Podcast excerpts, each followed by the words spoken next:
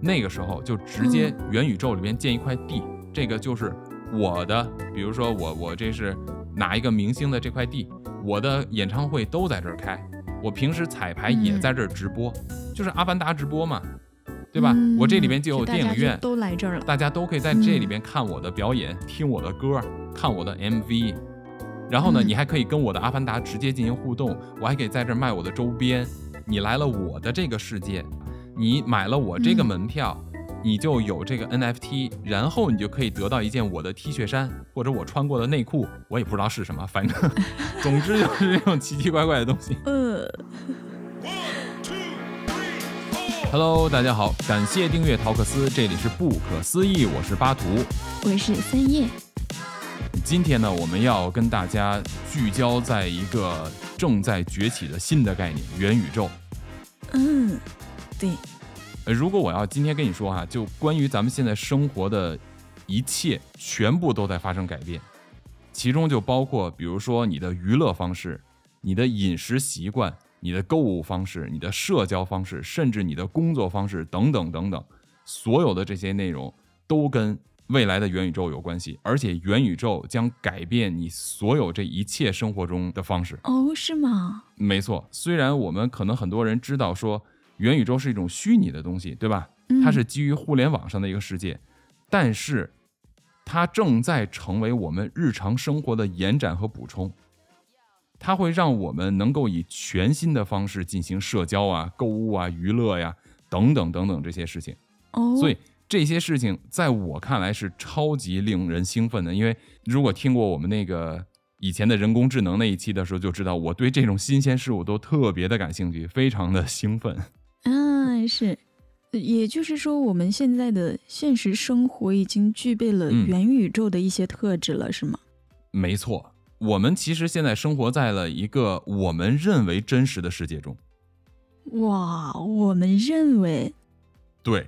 所以今天咱们的节目先要跟大家来简单的探讨一下元宇宙的概念是什么啊！别忘了，咱们是一个脑洞节目，所以呢，我们没有足够的知识背景或者没有足够的理论基础去从技术本身去探讨和了解元宇宙这个东西。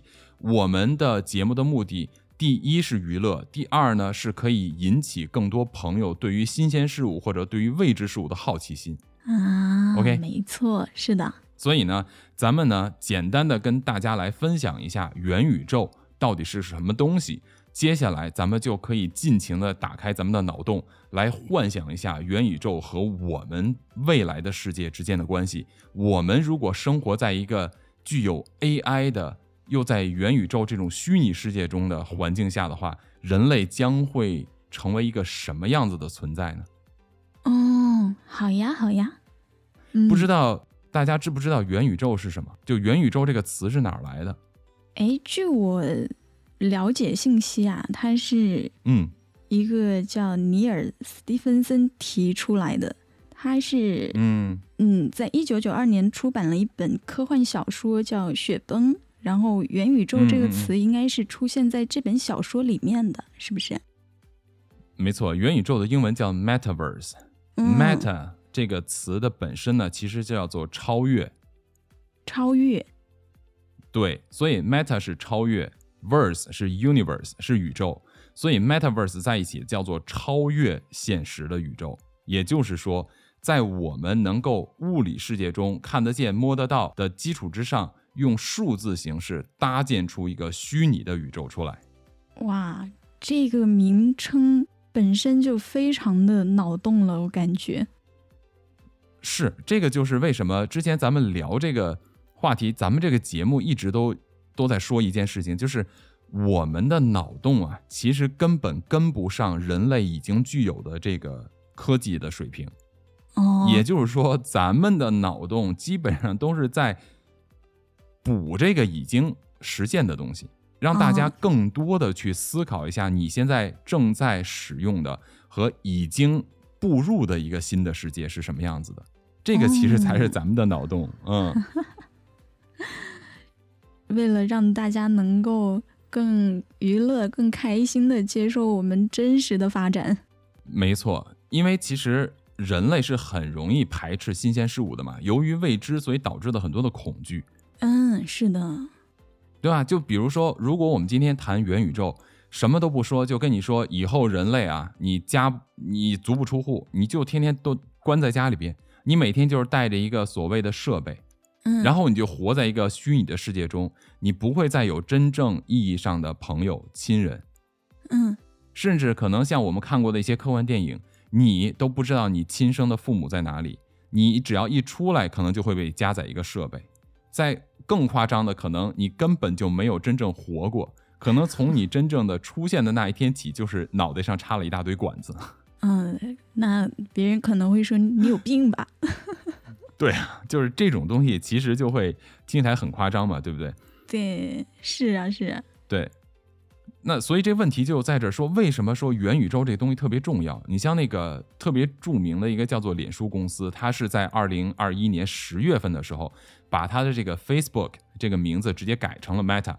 脸书公司的这个老板呀，扎克伯格就说他要投入一百亿美元，一百亿美元去建造这个元宇宙。对，当然，这今年吧，反正他是遇到一些麻烦，就这段时间从技术上，从其他的一些方面，他都遇到了很多的阻力啊，嗯就是他的这个想法没有办法发展，而且对他的公司本身其实打击很大。但是我依然认为这个人很厉害，就是他在二零零四年的时候创建 Facebook，那个就是人类的叫做 Web 二点零的起点。哦，这样啊，没错，互联网二点零的起点是基于社交软体，也就是基于移动社交的，嗯，变成了什么呢？我们在 Web 一点零的时候，也就是在大概一九九零年或者一九九二年的时候，互联网的出现，在那个时候啊，大家对于这个网络的应用的这种方式还非常的基础，基本上都是文字性的东西，最多可能是图片，嗯最多就是这样。嗯二点零什么概念？它是基于一个移动设备端，我们这些用户啊，就不单单的是在接受信息了，我们相当于是通过互联网在制造信息。哦，原来是这样，没错，我们还是在制造信息。但是二点零它还有一个什么问题？你所制造的信息都要集中到某一个地方去，由这个地方，不管是企业也好，还是由呃这个政府也好，管理者也好，它要由这个东西、这个机构来进行重新的信息的整理、宣布，呃，哦信息的整理和扩散。所以它可能还会有一个时效性的问题，是不是？有时效性的问题。除了时效性问题以外呢，它还存在呃很多我们没有办法去深入讨论的问题。嗯，我但是明白了，嗯 对，就我们举一个最简单的例子吧，就比较容易理解的例子。嗯嗯，为什么大家都在去探索？如果你要做自媒体的话，你就要去探索所谓的流量密码的问题。哦，为什么？有没有发现，无论你在哪一个这种媒体平台上，流量都是被某一个或者某几个组织来控制住的。也就是，即便你是内容的创造者，嗯，但实际上你的内容无法直接的送达到个体手中，哦，对点对点的，而且它的传播力非常小。说实话，对，决定不了，对吧？？嗯你决定不了，呃，因为你还有后台的算法的问题啊，什么乱七八糟这些东西。可是呢，第三代的互联网，它是基于什么？它是基于叫做去中心化。哦，就是不再不再发送到某一个地方集中处理了。对，去中心化的存在就可以让你更容易的和你的受众群体接触到。嗯，比如说，之前在疫情期间，其实为什么元宇宙会在二零二一年出现啊？就是因为二零二零年出现的这种全世界人类的黑天鹅事件嘛，就是我们说的这 COVID nineteen，就是啊新冠病毒这个疫情嗯这件事情的出现，就导致非常多的人进入了网络社会。是的，其实啊，以前我们虽然说互联网一点零、互联网二点零广泛的应用已经深入到每一个人的生活中，但是它的深入程度根本不够。而这一次黑天鹅事件导致了非常多的年长一些的群体也全部把生活投入到了互联网。嗯，这就是为什么在二零二一年的时候就会出现了一个叫做元宇宙元年的概念，因为所有的人全部都进入互联网以后，就会发现一个问题：说，哎，为什么我们的互联网的这个生活方式不能够更进一步？哇，在二零二零年疫情期间，嗯，当时有超过一点六亿的孩子，整整一年没有在学校上学，一点六亿的孩子，哇塞，所以这是一个最简单的一个应用嘛。嗯，我们那个时候都知道，很多的学校都上网课，对不对？对，但是啊，这就提到了说元宇宙和我们上网课有什么本质的差别。元宇宙它的这种虚拟现实是基于一个三 D 的环境，它更沉浸。嗯，你戴上这个这个 VR 眼镜以后，就是虚拟现实的这个眼镜以后，你进入的这个元宇宙的世界里边，你在上学的时候可以实现说，我好像坐在教室里边一样。所以呢，你的老师同学就在你的身边。但是如果你通过网络，你通过视频摄像头来上课的话，你是平面的呀，你坐在这边跟他是没有交互感的。对，也就是说，在这一年里面。大家有了这种需求，甚至它很强烈。对这个沉浸感，通过很多的方面，视觉是一方面，嗯声音也是非常重要一方面。我举一个简单例子啊，这种沉浸是怎么体现的？比如说，咱们是三十个人一个班上课，嗯学生啊，那如果你要是通过摄像头来上课的时候，是不是你所有的声音都是通过摄像头你的前方传出来的？而且你所有的这个声音都是老师一个人说出来的。你的同学是没有声音的，对不对？你看到的就是一帮傻孩子在屏幕前面，然后呆呆的就在那边待着，甚至很有可能你的这个网课根本就看不到人，只能看到老师一个人，对不对？对。那这个感受和你跟看电视又有什么区别？没有区别。对呀。如果你要是在一个虚拟世界里边，对吧？嗯、你的同学所有的这个位置还是按照你在班里边做的这个排次，那么他在。老师在前面上课的时候，你回头看，你的周围都是你的同学，同时声音，比如说有一个人举手发言，他的声音可能是从你的后方传出来的，嗯，而就不是在像你看摄像头一样，声音无论是老师说话还是回答问题的学生，都是从前方传来的，这就是一个非常重要的一个三 D 这么一个沉浸式的感觉，嗯，它就会让你感觉更真实。哇，那也就是说，如果说能。能真的进入到这种沉浸式的体验的话，嗯，那大家就是不在学校里上课，他们也是 OK 的。嗯哼。那如果说，嗯，因为我们原来是有这种特殊情况出现，然后导致大家可能会去思考有这样的，就是需要一个这样的环境。但其实把时间线放长远来看，它似乎是一定会出现的一种情况吧，是一定会发展的一个方向吧，是不是？就是元宇宙的到来呀，它是一个不可逆的。哦，对呀，它的网络升级是不可逆的。为什么这么说？嗯，我们再回到现在的这个不同年代的人里边去，现在的孩子。他们的游戏跟我们以前玩的游戏是完全不一样的，对吧？比如说，现在世界上最火的几款游戏，Roblox，然后 Minecraft，中文叫什么？就是叫我的世界，是吧？嗯，对。然后像那个啊，Fortnite，堡垒之夜，哦，对不对？对。其实你可以看到非常非常多的这些游戏啊，就现在，即便是你在玩游戏。你也已经进入了一个虚拟的世界中，就是这些游戏之所以那么火，它都基于一个元宇宙的概念，它都基于一个虚拟世界的概念。而这个虚拟世界的概念里边就包含了很多以前我们玩游戏是我们和机器之间的竞争，对不对？嗯，对。比如说以前的红白机，以前那个就是插游戏卡，然后在家里边玩。你想自己玩游戏，你就会发现一个问题：很少有人因为游戏而游戏。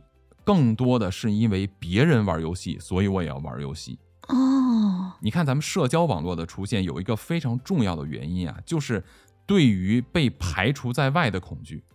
哦，你知道吧？就好像大家都玩过这游戏，你没玩过，你就会产生不适感。明白。大家都知道这件事情，而你不知道，你就产生这个不适感。怎么能够在短时间内，他知道，我也知道，我还可以把这个信息分享给你？通过互联网，嗯，所以社交网络的它之所以存在，而且这么迅速的膨胀，原因就是因为人有这种传播的，人本身呀就有这种自然传播的这种属性。我愿意分享就是一种传播。对，所以呢，新的这些小孩的游戏啊，它为什么这些游戏这么火？不单单是说，比如说你像那个有人说。可能是因为游戏的这个游戏引擎，它虚拟三 D 做的越来越真实，画面越来越漂亮，没有错，这是一种。但是你看那个 Minecraft 那个游戏，它看起来就像是乐高啊。对呀，它解析度非常差，对不对？就超级烂的，就像马赛克一样。就像马赛克一样，但是它为什么那么火？除了他能够建造自己的一个世界，嗯，我有这种掌控感，对吧？对，这个就是我们刚才说到的。decentralized，去中心化。嗯，我想成为造物主，我想成为创世神。嗯，我们以前聊过很多期，说人类如果按神创论也好，外星人创造论也好啊，我们都是按照我们的造物主设计的，所以他们的喜怒哀乐和情绪我们也都有。既然他们想创造世界，所以我们也想创造世界，这是发自内核的，你知道吗？就是你内在的就想。当造造物主哇，那如果继承我们神的想法的话，这个元宇宙是必然的趋势。没错，还有一个非常重要的就是什么？就是这些孩子他们在这个世界中有更多的交互性。哦，他们是有联动的。他们绝对是有联动的。他们在玩这个游戏的时候，都是在相互的沟通。即便是你看你现在打王者，为什么这么好玩？也是因为你在里边可以直接说话的嘛。对，对吧？他通过大家所有人做同一件事情，然后还可以通过语言这种信息来进行交互，他就有非常强的这种沉浸感在里边，而且并不孤单。其实人是非常怕孤单的一个群体，一个动物。哦，你不管叫动物也好，还是一个什么 存在也好，人类是非常害怕孤独的，孤独是可以杀死人的，对吧？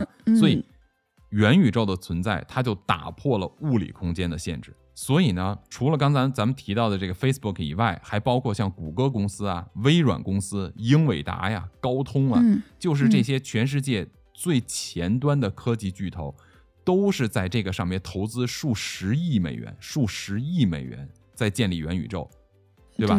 所以像那个，如果大家要了解金融的话，一定会知道一家公司叫麦肯锡，它是一个做这种预测的公司。麦肯锡呢，它有一个非常大胆的一个预测，而且是非常乐观的对它这个预测。嗯，说如果这个我们的世界到达了二零三零年的时候，啊，元宇宙所创造的这个经济价值可以达到至少五万亿美元以上。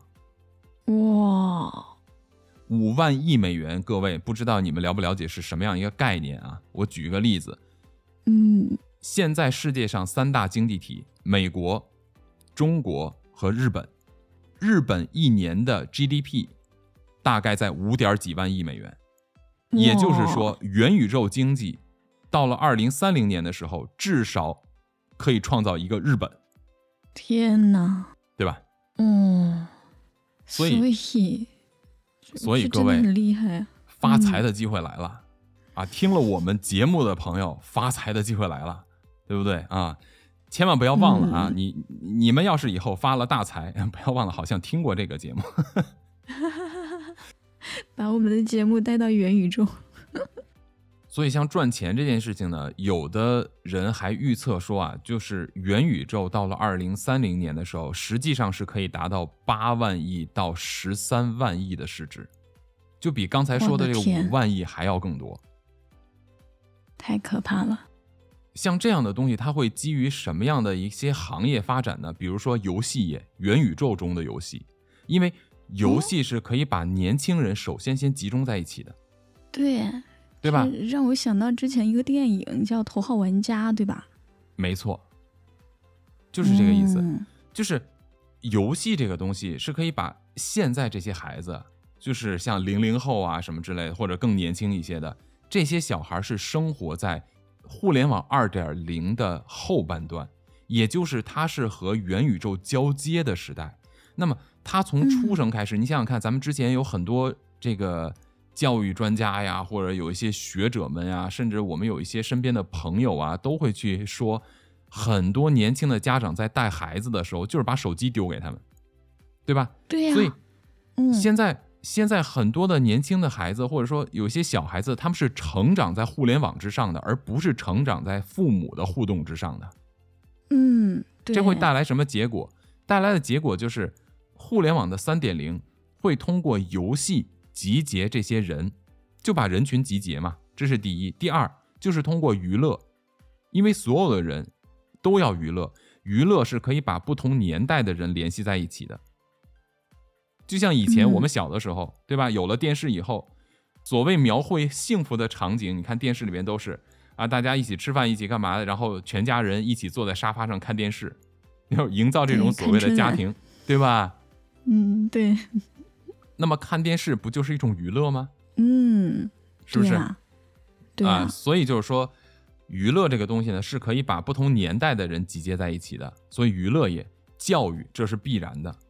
尤其是以前我们还，其实像所谓的网络式教育啊，这个很多很多很多年前就在讨论了。我上小学的时候就有所谓的计算机教室，就是有所谓的网络教室。就那个时候，我就算很早的时候了，那个时候还是用什么 Windows 九八呀什么这种的时候，我们就尝试过所谓的对接受这种互联网教学。啊，那我知道了。所以现在的互联网教学是你小时候的脑洞是吗？不是不是，我小的时候那个都不是脑洞，是我经接受过这样的教育，就是用通过互联网来教学。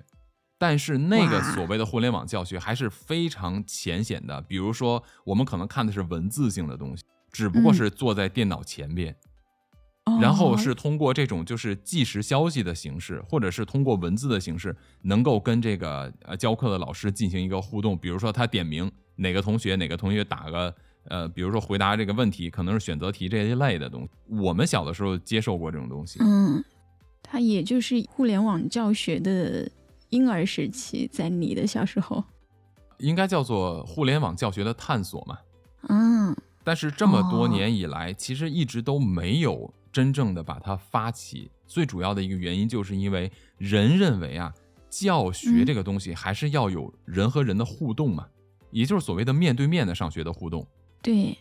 但是在二零二零年，新冠疫情的爆发改变了这一切。嗯。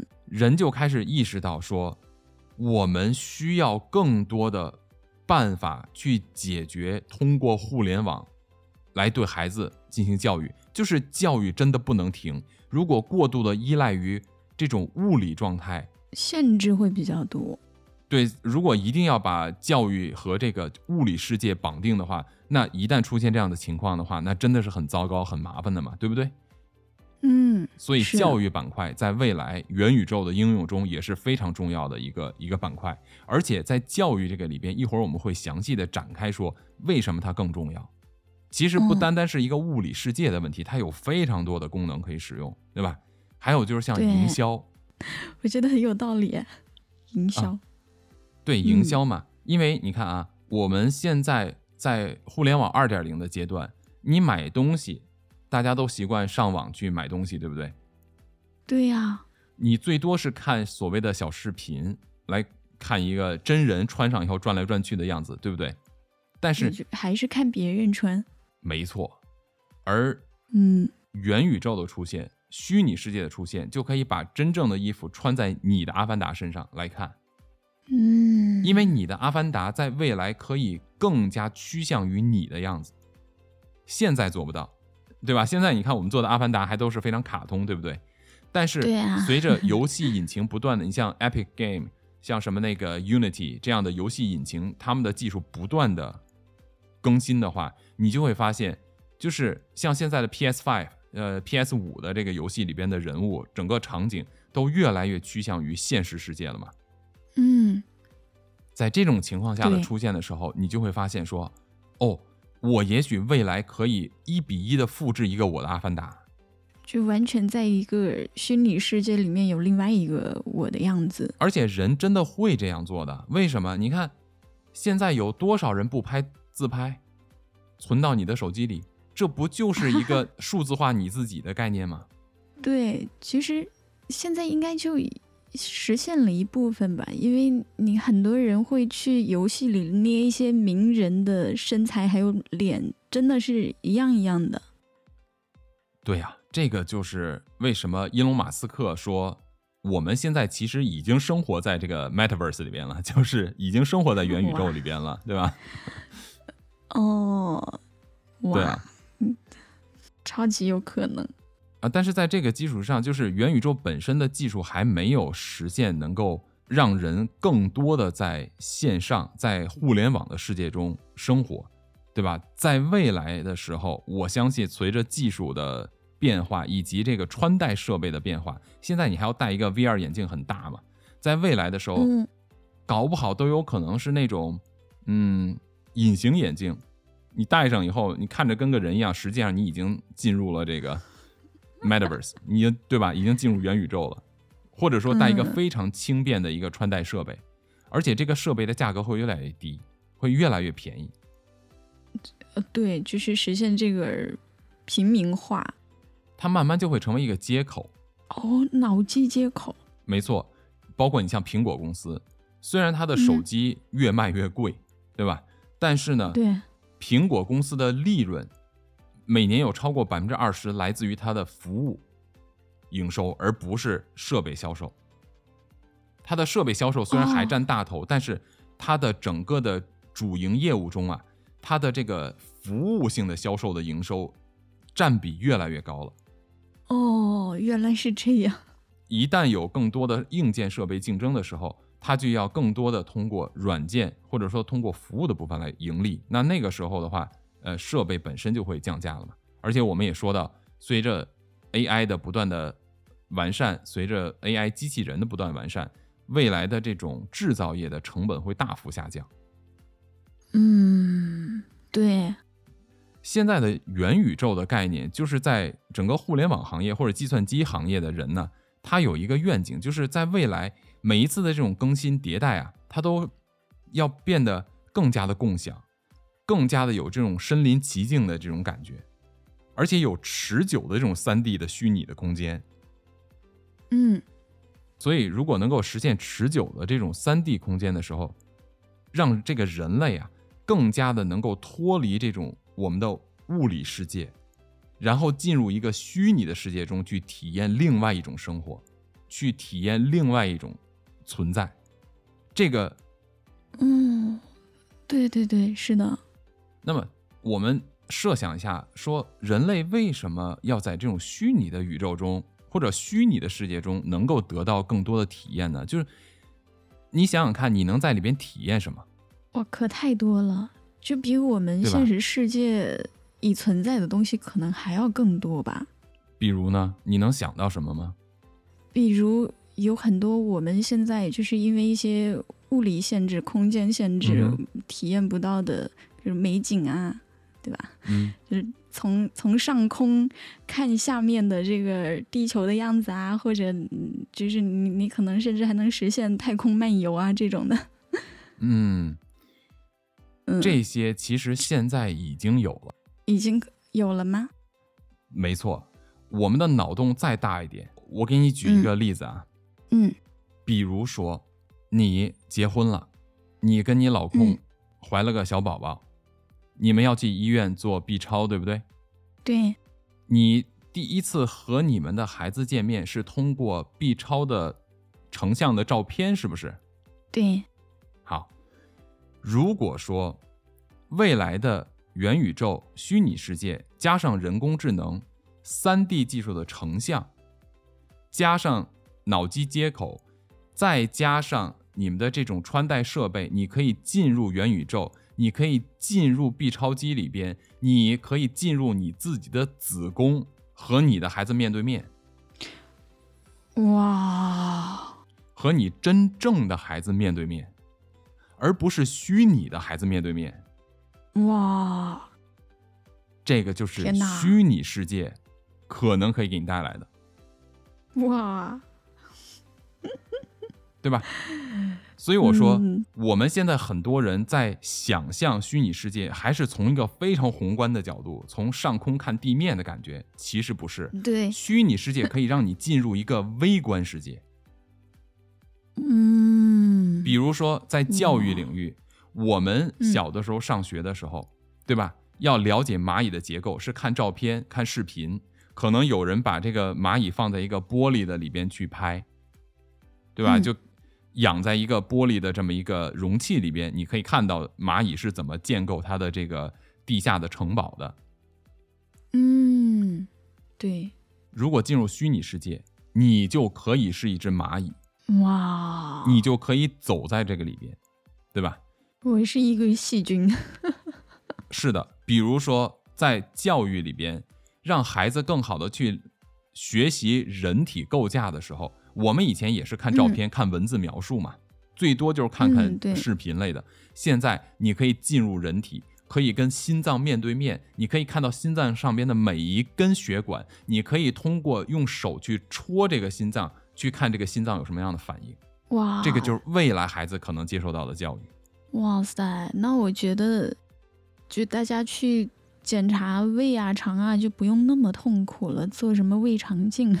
没错，很有可能可以通过未来的技术，通过 3D 的嗯。重构，把你的身体的情况整个进行扫描以后，通过 3D 成像，那医生或者说都不用医生，嗯未来就直接是人工智能可以给你进行诊断，你你根本不需要医生存在。哇，人工智能就会把你的身体的情况直接呈现在你的面前，给你用更嗯容易的方式进行讲解。因为医生有不管他是因为他是个人嘛，对吧？有血有肉的人，嗯不管是因为他的嗯能力也好，他可能脑子里很厉害，但是语言表达能力很差，他可能跟你说不清楚，或者懒得跟你说，或者今天我心情不好不想跟你说。而人工智能医生可以非常耐心的用你能够听懂的语言，更清楚的告诉你你的身体是怎么回事，是不是很帅？太厉害了！我我甚至有一种感觉，他好像把就是我们之前人类认为的四 D 用这个元宇宙给展现出来了。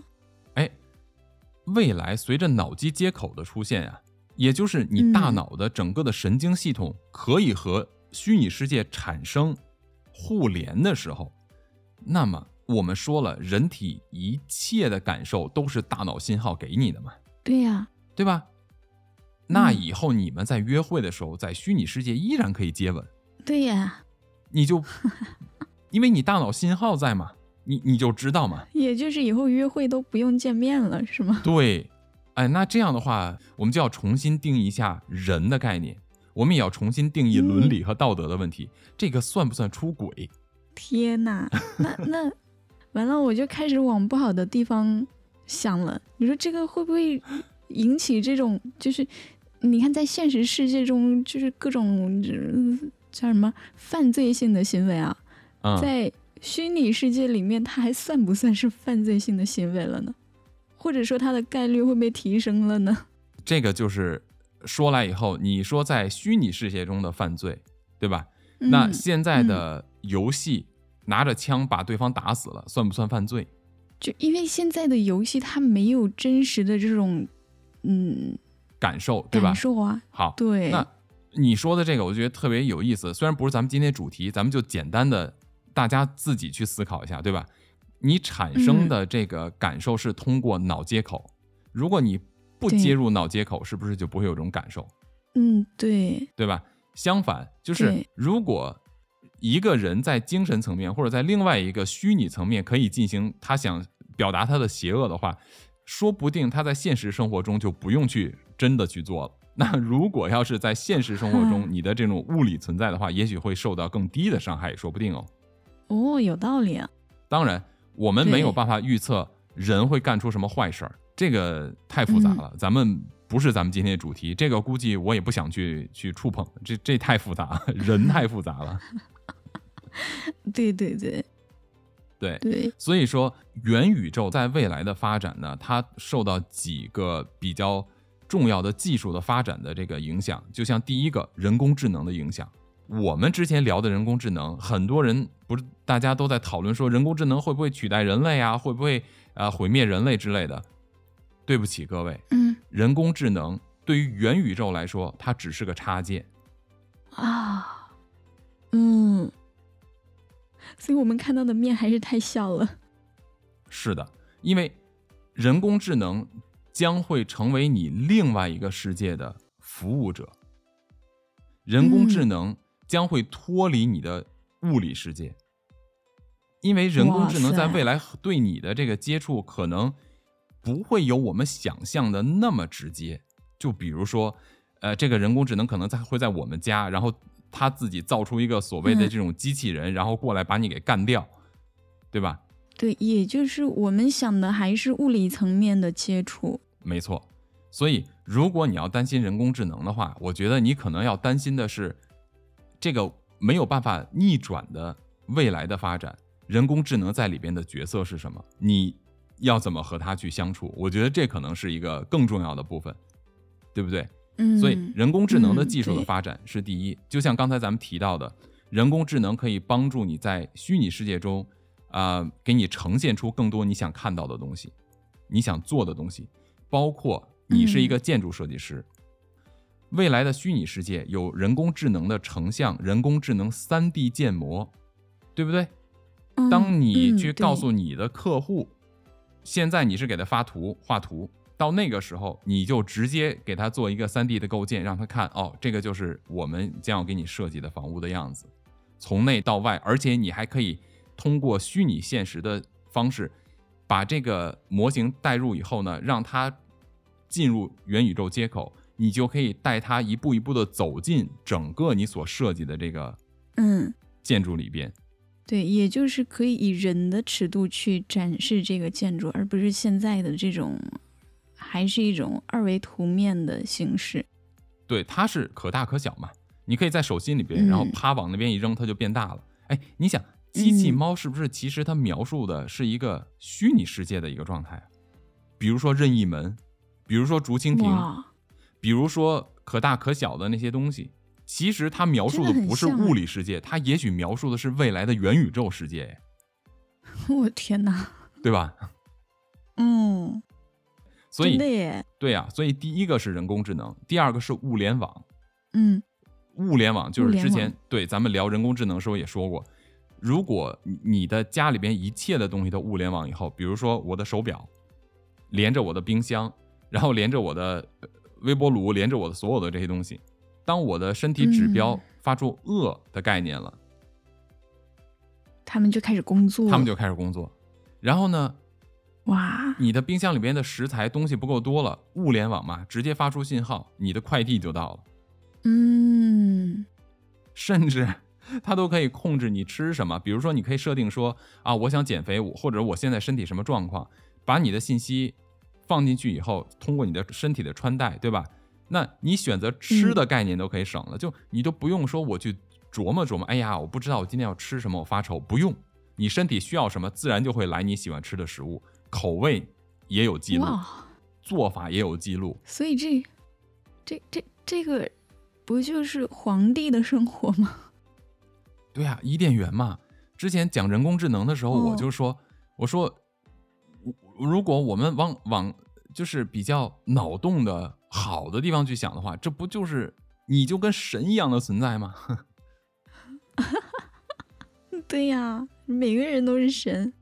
人类只要不嗯去被限制思维以及选择的话，你嗯才是真正的人。一旦你的思维和选择大大的受到限制，你就脱离了真正一个自由的人的属性。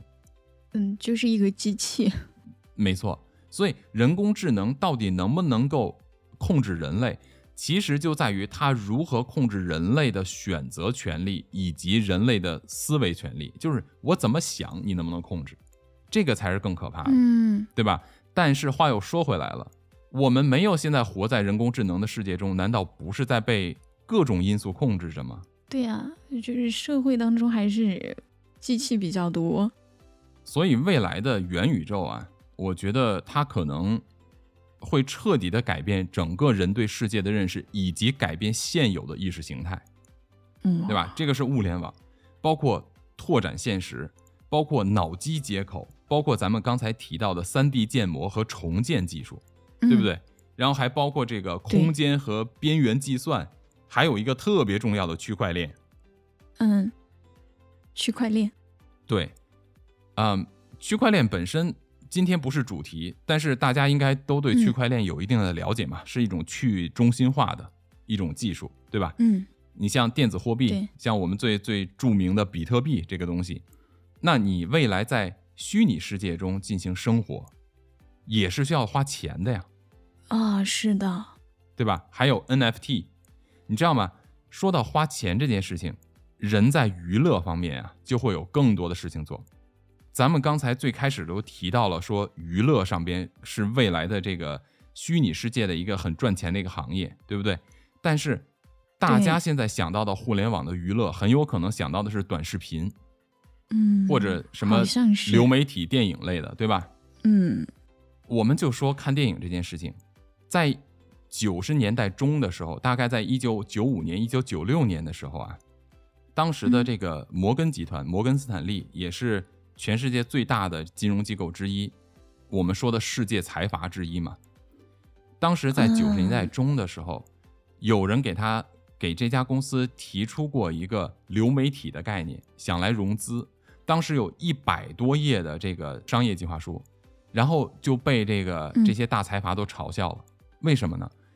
当时是互联网刚刚出现，那个时候啊，你要是说想这个看一部电影，且不说这个电影的这个制作的这个，就把一部电影的数字化的这个成本有多高，就光说这个电影下载传输的过程，当时的网速，你可能需要六到八个小时才能把一部电影彻底的传输完，前提是它不会中断，一旦中断，它要重新下载。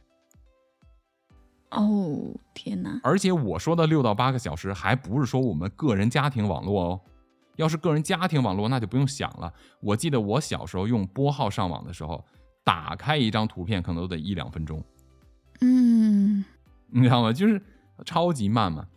所以那个给他提交这个企业计划书的人，他是为什么会有这种想法？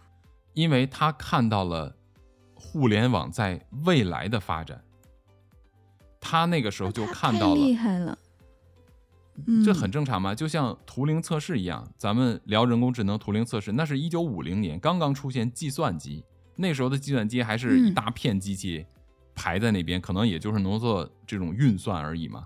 他就已经想到了嗯。未来，他可能会跟人类产生更多的交互。那人怎么能够确定他是个机器而不是人呢？所以才有了这个图灵测试嘛，嗯对吧？那这个人也是他提出的这个方案啊，他就提出一个特别重要的观点，是说未来互联网的技术，人会越来越少去电影院，而会在家里边的电视上看电影。他那个时候还没有想到现在的移动设备，他想到的是在电视上看电影，哦，被人嘲笑。然而今天呢？对呀、就早早已经过了在电视上看电影了。没错，所以说我们想到的娱乐是什么？我们不妨来脑洞一下。今天的你要是和朋友出去逛街，你是要物理性质的，坐着车打着车去，对不对？对，在元宇宙里逛街，哇，元宇宙里咱俩明天就可以约着逛街呀、嗯，对吧？明天咱俩就可以约着逛街，现在就可以一边直播现在就可以去，咱俩可以一边录播客一边逛街，对对我们就在元宇宙里面做 vlog，你知道吗？嗯对，一边看着美景，一边喝着咖啡，对啊，然后录着播客，是不是？现在就可以实现。嗯是，然后呢，我们还可以，比如说咱们可以一起去看电影，而且现在看电影这个东西已经有了，就是你会坐在一个电影大厅里边，你们两个就是一个包间，嗯周围就跟电影的这个座位是一样的，前面是一个超大屏幕，就跟电影院哦屏幕是一样的，它是三 D 的嘛。哇，这个可太有意思了，这是甚至让我想到了那个。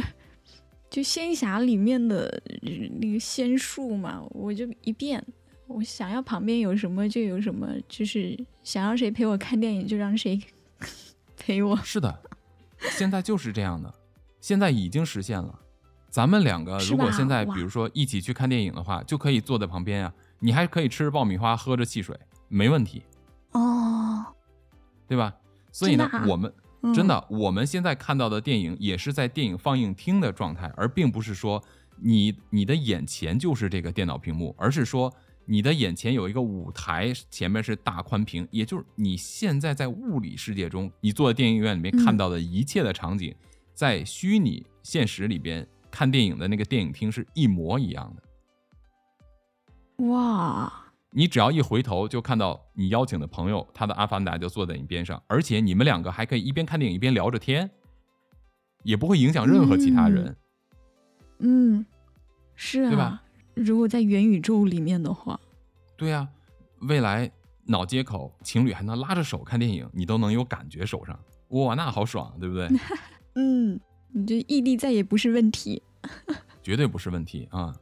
所以这些都有可能成为在未来的元宇宙的这个娱乐活动中的这个产生的这种经济价值。我再给你举一个现在正在发生的，嗯你看很多女生都喜欢逛街买衣服、买东西，这些就是喜欢试衣服呀。她可能不买，但是她喜欢呃试衣服呀、看包啊，或者是化妆品这些东西，对吧？对，LV、Gucci、Chanel，就这些大牌子，包括 Burberry，他们都已经建立了虚拟网店，就是虚拟世界元宇宙中的这个他们的门店，嗯，随便试。现在就有。你现在去的话呢，就可以那个直接在他们的这个店里边去试他们的衣服，啊，嗯，可以看到他们最新的设计、最新的产品，甚至还没有物理发行的产品。那么和物联网的结合，就是以后你们逛街就是在元宇宙中逛街，下单以后自己寄回你家，通过物流。再加上你看自动驾驶技术的实现，人工智能在自动驾驶技术的实现，连快递员都不用，直接都是机器人给你送货，完全实现零消耗，降低巨大的成本，你的物质会极大的丰富，对不对？嗯嗯我们老觉得说高科技很贵，不，如果实现了所有的快递人员全部都是由机器来实现的话，你的产品价格会降低非常非常非常的多。因为任何一个人类的员工，我们不说别的，一家公司要有人类的一个快递员，你就要给他上保险、养老金、社会保险，对不对？什么社保、医保、养老金，甚至还有乱七八糟其他费用。如果他出现了失误，你还要承担你的员工的失造成的损失。如果你的员工在工作过程中受到了伤害，你还要去承担他受到伤害的这个损失。所以说，这些东西都要在你的每天的消费的成本中加上去。你你嗯比如说，你觉得你只花了十块钱买了一个快递，不可能，你这个快递真正它需要的价格只有两块，嗯，对，其他全部是在这个过程中产生的费用，对吧？人工智能机器人就不一样了。第一，它出错率低；第二，它可以二十四小时不间断的工作，不会累；第三，人类新能源的出现，因为现在已经开始往这方向发展了嘛，不管是太阳能，还是我们说的这个核聚变，它只要出现了新能源，它就可以实现能源的无限。说实话，能源的无限也有一个都市传说，我之前看到尼古拉特斯拉，据说其实他已经制造出了，或者说他已经发现了无限能源，而且呢，这无限能源曾经在埃及的金字塔中被使用过，啊，这是另外一个很大的脑洞，以后咱们可以聊。哇，我已经感兴趣了。嗯，对吧？对，所以像我们再嗯回归到现在这个，这些大的牌子已经做到这一点了，它可以降低非常多它的广告成本，真的，对吧？对呀、而且你跟你的朋友在元宇宙中去逛街的话，就不会再尴尬了。哪怕你买不起，你也没有关系，因为没有人会知道你拎不拎着袋子出来，你知道吗？是不？就是是我我我在想啊，如果说真的实现元宇宙了，还有人会对这个奢侈品，就是就是去装饰你外貌的奢侈品有需求吗？因为他连门都不需要出了呀。哎，这个就是我想跟你说的下一个例子，有嗯，有，现在的运动鞋之王 Nike 公司，嗯嗯，它现在做了什么，你知道吗？这就刚才咱们提到的嗯元宇宙，你一定要了解，除了元宇宙以外，要知道什么叫做区块链和 NFT。NFT 嗯简单来说是叫做就像你的电子发票一样，但是它是唯一的。嗯，NFT 它是可以定义这个虚拟世界里的个人财产是吗？所有权的。啊、明白了。现在 Nike 公司啊，它就出了嗯一个什么样的服务？比如说，你可以在它的网站上订购某一些鞋，或者有些特别款型的鞋，它可能出的很少，嗯就是那种所谓概念性的鞋，对吧？然后呢，嗯只要你买了这双鞋，它会一比一的放到你的元宇宙的阿凡达的脚上面去。嗯包括像那个 LV 啊、Gucci 这些公司都有。你买了这件衣服，这件衣服就会在你的阿凡达身上穿。啊嗯，所以人类的这种比较，商家依然会给你植入进去，哎呀，真讨厌。对，是不是？真讨厌。是啊，所以所以就是哪怕脱离现实世界，你进到虚拟世界，还是有这种东西烦，还有这种烦恼。哎，没错，你像那个阿迪达斯也有，就是 Nike 的嗯最大的竞争对手 Adidas 嘛，他们现在的服装也有同样的款型，就是你在现实中买了以后，然后你在你的互联网世界中就会有一个 NFT，你有这个服装的所有权，我不知道具体怎么实现的，就会穿到你的阿凡达身上。你在哦元宇宙里逛的时候，就是哎，你看我这有限量版哦，是不是？这种感觉就很很帅气。我有点明白这个意思。之前玩过一些游戏啊，他们就在游戏里面贩卖里面的外观。对对，外观这都是小事儿，接下来嗯，大事儿就来了，什么嗯贩卖外观，这都是小钱，这还没有脱离哦我们现在社会对二点零版本的这个使用的概念。三点零嗯版本是什么？你看，为什么它还是要用人的欲望把它嵌入到元宇宙里面去？因为人的欲望就会有一个展现的过程，是吧？比如说，我花钱买了那么贵的东西，我的阿凡达不能就在我的手机里边吧？不能在我的这个 VR 眼镜里边吧？我一定要出去逛嘛，对啊，对不对？嗯所以虚拟世界一样会构建这种社群，一样会构建这种人类社会的交互，就是所有人都在一起瞎逛，就好像你真实社会一样，对不对？也会建立商圈，也会建立商业街，也会建立这种什么流行的场所。这样的话，你就可以把你的阿凡达打扮的跟别人不一样，你的所谓的阶层也不一样，然后就去这边逛，让别人嗯看到你说哇，你看那个阿凡达，哇，你看那哥们儿就好好有钱，好帅啊，好酷啊！你看他旁边跟着俩妹子，嗯，对吧？哇，对不对？所以这种概念，嗯以后的车也是，我开一辆豪车，然后你有一 NFT 在你的虚拟世界中也有同款，嗯，哇，是不是？所以对，这种东西的存在就会带来什么？为什么会有虚拟地产的销售，嗯，对吧？虚拟海景房，海景房未必管用，但是未来嗯只要能够在虚拟世界中，我比如说我创造一个世界，我创造某一个东西，我只要这个环境可以有让人来的可能性，人愿意聚在这儿，它这个周围就嗯。生出很多的这种周边产品，比如说嗯。我如果比如说啊，我我在元宇宙世界中，你看现在咱们的这些明星，是吧？小鲜肉们对，都是嗯。建立什么微博账户啊，或者一些社交软体的账户啊，或者是呃视频频道啊。那个时候就直接嗯。元宇宙里边建一块地，这个就是我的，比如说我我这是哪一个明星的这块地，我的演唱会都在这儿开，我平时彩排也嗯在这儿直播，就是阿凡达直播嘛，对吧？我这里边就有电影院，都来这儿了，大家都可以在这里嗯边看我的表演，听我的歌，看我的 MV，对吧？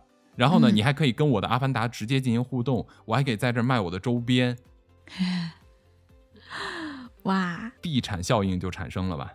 对呀，你还我还可以说啊，比如说你来了我的这个世界，对吧？你买了我这个嗯门票，你就有这个 NFT，然后你就可以得到一件我的 T 恤衫或者我穿过的内裤，我也不知道是什么，反正 总之就是这种奇奇怪怪的东西。呃，对吧？就然后你这个，嗯，你这我穿过的内裤就好像超人的内裤一样，你就可以穿在你的身上了，对吧？这种感觉，你就是新的超人。所以 这些其实都是在元宇宙中未来可以去尝试去实现的部分。嗯，是我刚刚想到，就是之前看到的一些动画片，嗯，以前就小时候就觉得它好玩嘛，但是现在想想，感觉很像元宇宙的那种感觉哈。就比如说，他们拥有一只神兽，然后神兽它会就怎么，就是突然会有一只灵出现在他的背后，嗯就那个灵不是很帅吗？然后但是他是神兽的灵吗？嗯我就在想，是不是跟我们人一样啊？如果人在这个元宇宙里面有一个自己的阿凡达，那以嗯后你去真实的世界里面逛街的时候，还可以把自己阿凡达拉出来遛，就在你的背背后或者旁边浮现，就跟你的灵一样。我觉得这些都是可以实现的。其实这些就是未来你怎么去使用你的阿凡达，或者说你有几个阿凡达，甚至说你有没有设计师设计的所谓的名牌阿凡达都不好说，你都不知道，对吧？这个你去看那个哦 NFT 的话，你就能看出这一点。NFT 它里边有嗯非常多的像那种马赛克式的那种图片，但是超级超级超级贵，甚至卖上千万美元，它有这个唯一性。嗯对吧？所以，如果有人愿意要这种这种所谓的叫做电子艺术品的话，那么你想想看，在元宇宙世界里边会不会产生其他的东西？艺术画廊，嗯包括商业的这种空间、办公室。我们现在可能上班是说我们要开车或者坐车去这个公司上班。那随着这个二零二零年疫情的这个爆发，对于这个 COVID nineteen 的这个呃对整个世界的影响和冲击，现在很多人都变成了嗯一部分时间在办公室，一部分时间居家办公嘛，就通过网络办公。但是呢，嗯它有很多问题，就是有些人在居家网络办公的时候，他更喜欢有一个工作环境，是的，他觉得这样有效率，或者他觉得不孤独。有的人甚至工作就是为了不孤独。那如果是这样怎么办？那现在就来了，就是你像 Metaverse Group，它就是自称说是世界上第一家虚拟地产公司，它就是充当这个代理呀、它甚至可以这个帮助那、购买呀或者租赁几个这种元宇宙虚拟世界的财产或者这种土地啊，可以提供服务。嗯，哦其中还包括几家公司，你比如像 Decentraland、像 Sandbox、像什么 Upland，、嗯就是这些公司都是这种所谓的虚拟世界中的地产经销商，就地产公哇，就已经开始卖了，已经开始卖了。它其中包你知道吗？就是我之前看到说，它其中包括的服务特别多，比如说商业空间，就是刚才咱们提到的那种跟办公室一样的东西，嗯然后嗯，真的就有艺术画廊类的东西。因为我还是那句话，比如说我花了两千万美元买了一个 NFT，谁知道我买了？因为它实际上就是一串代码嘛，对呀、对不对？对呀、那谁知道我买了？怎么办？我需要个艺术画廊，我需要展现出来嘛，我需要把它摆出来，让别人去参观嘛。你看，这是我买的，这是我的，底下写着我的名字，老道巴图，你知道，两千万美元，呃，挂在虚拟的墙上，是不是？嗯嗯，很帅气，或者说，比如说，可能花了 一万多个比特币，谁知道，对吧？觉得特牛。然后包括家庭住宅，家庭住宅也可以卖。你你不要觉得很奇怪，你知道吗？你比如说家庭住宅，你还是要脱离不了这种物理现实嘛，你还要在你的物理世界中，对吧？我跟你说，前两天我看了一个视频，是我不知道他是哪国人，反正是一个一个一个白人，看起来反正是个西方人啊。这么神经病的事情，我也不知道谁干的，但是他就尝试让自己在元宇宙的世界里边生活。他就是手上就头上戴着一个这个啊 VR 眼镜啊，他不脱的。嗯比如说他吃东西、看电影，然后工作，他的工作的时候也是戴着眼镜，他是在家工作嘛。嗯。这个人就是在工作的过程中啊，也是去这个就是，比如像这个坐到电脑前边，然后开始打字，但是他看到的场景就是在一个在一个这个办公场景，然后呢，嗯。他呢也居然去假装自己开车上班。就是他前面对他前面放了一个那个游戏的那个方向盘什么的，他就走到这个地方，然后假装开车，但他看到的是整个街景，停车嗯还倒车，你知道吗？就是路边停车那种。然后走进办公室，然后走进办公室以后就嗯坐在那边开始用电脑呃工作，但实际上他的工作是真的。哇，对，他的电脑屏幕直接直接接入他的 VR 的，对。然后他回家以后，嗯呃，他回家以后就是订外卖呀、吃披萨呀，就直接这样订。他洗澡的时候也戴着眼镜，但是他看到的场景是自己坐在一个特别高级豪华的 jacuzzi，然后外边就是嗯三百六十度环景的那种窗户什么之类的。哎，也就是它能把虚拟世界和现实世界结合起来，是吗？没就他错戴着眼镜的时候，他还能看到他的浴缸。因为他他通过这个角度全部都是虚拟化的场景，嗯，而他真实的是他的房子呢，这个眼镜可以处理。不是，它是做好的。嗯，哎，我我觉得跟我理解的有一点偏差。这个就是嗯我我理解元宇宙，呃当然，嗯，就是现现在的理解啊，就是你可能需要给你划定一个空间，然后你在这个空间里干什么东西就不会受到限制。但如果说有别的物体阻碍的话，会限制到你在元宇宙里面的活动的吧？我给你举一个例子，嗯，你是设计师对不对？对，如果未来的室内设计师，你是建筑设计师，但是未来的室内设计师去你真实存在的一个场地、来衡量你的各个角落它的尺寸，对吧？除去几个必须存在的，比如床，比如什么之类，你要躺在上面的，这是一定要物理存在的东西以外，所有的你这个空间，给你未来的设计师不是设计完了找施工把把它这给你装修完了，你家那个房子可能还是个毛坯房，但是呢，他嗯把你所有的这一切设计成一个软件的形式，设计成一个虚拟的形式，设计成一个空间的形式，你就戴着这个眼镜，嗯就是生活在这个里边。你在家哦，我明白浴缸里泡澡的时候，对吧？你看到周围的嗯你的这个环境场景都是超级高级的，但实际上就是一个毛坯房子，嗯一个破木盆，可能是，我明白了。你知道吧？所以它这个房子是设计过的，是吧？它是根据它的房子的尺寸，真正的嗯这种量裁过以后，然后做成的这种虚拟的状态，也就是它走到哪儿都不会撞到。哦，哇！所以他在卖他的这个房子。对，或者所以你也可以哦把它理解成为说，你也可以买一个家庭住宅，就像我说过了，以后、嗯呃带女孩子回家，可能回的是元宇宙的家，对吧？你可以把你的这个屋子弄得特别高级，然后你可以跟你的这个女伴在家里边，对吧？聊天呀、跳舞啊，干嘛都可以，对不对？哇，那我觉得这个就会就可以实现一种，你看现在我就我们这个行业啊，大家不愿意为设计花钱。我说在嗯中国啊，嗯，就是他们考虑的成本全都是施工还有材料的成本，是但在以后就全是设计的成本了。对。但是这个设计成本也存在几个问题，就是人自己嗯也可以越来越多的去设计、a i 也可以帮助他们嗯。越来越多去设计，对，对吧？所以说，对对对。所以在未来，点子、想法、创意越来越值钱，因为这种嗯。任何跟技术相关的东西都可能被消失掉，被消失掉。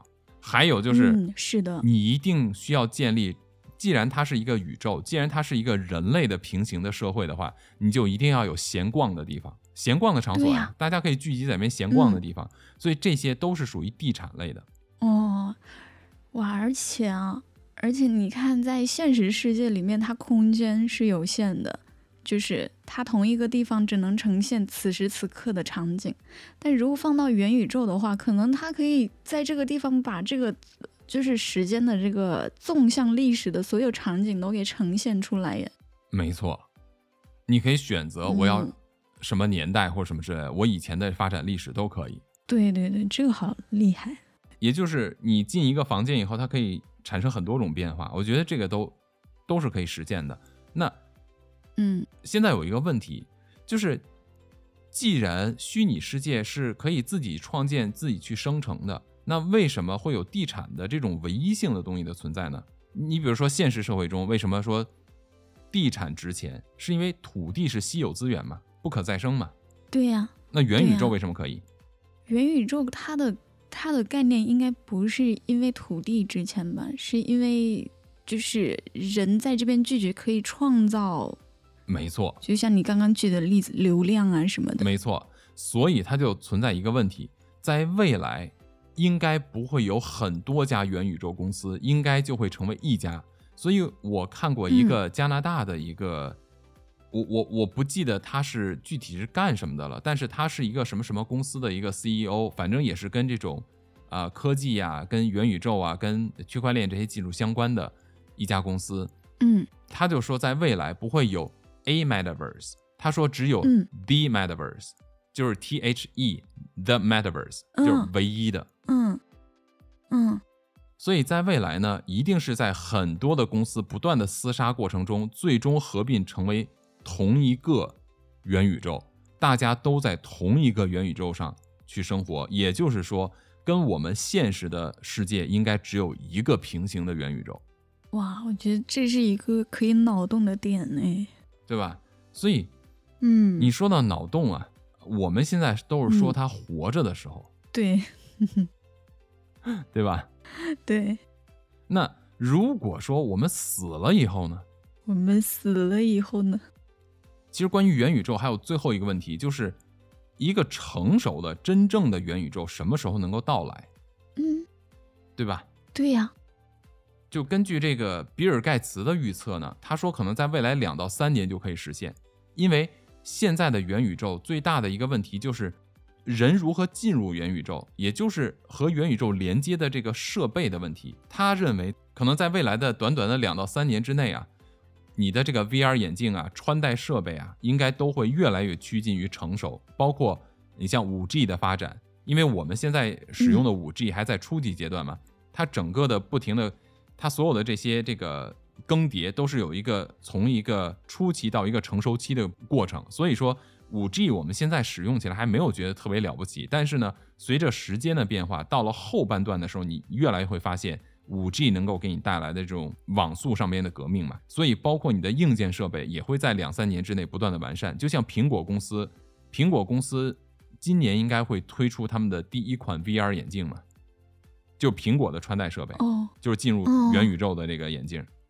哇，所以他认为说，当进入元宇宙的接口，也就是硬件设备趋于成熟的时候，那么元宇宙的成熟期就到了，也就是越来越多的人可以进入元宇宙了，那个时候就开始成熟起来了。嗯所以说，还有一个，当元宇宙开始成熟的时候，有这么庞大的一个经济市场，你要通过什么来赚钱呢？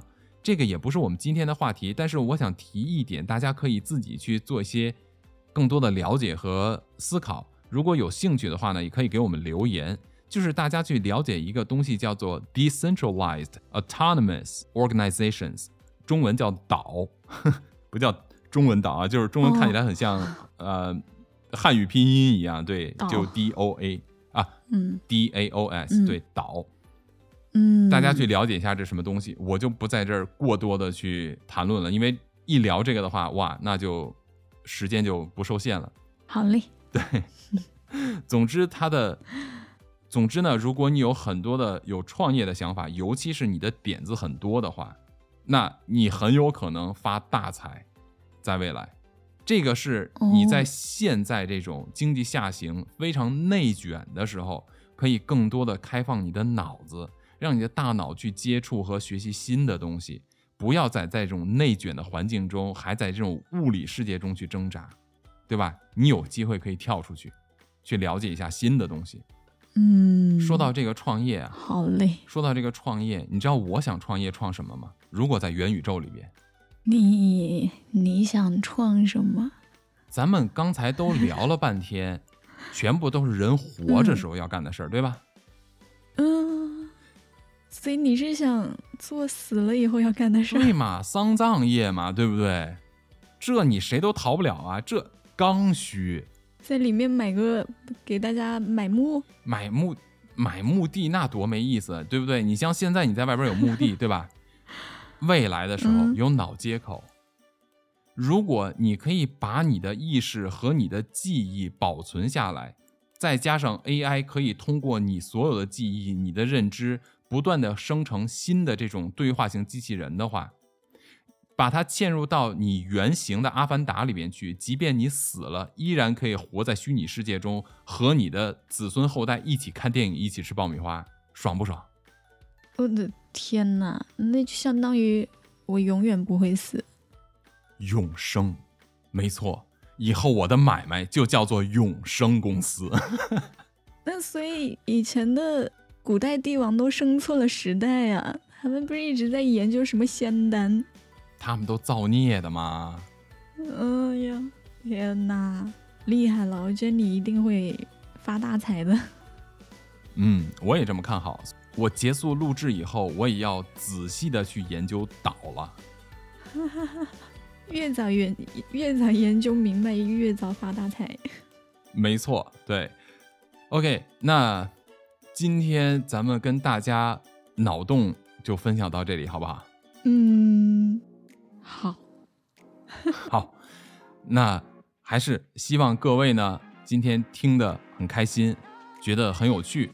如果你要是喜欢我们的话题和我们的音频内容呢，也不要忘记订阅。这样的话，我们会在我们的一些社交软体上发布我们的直播间的一些动态。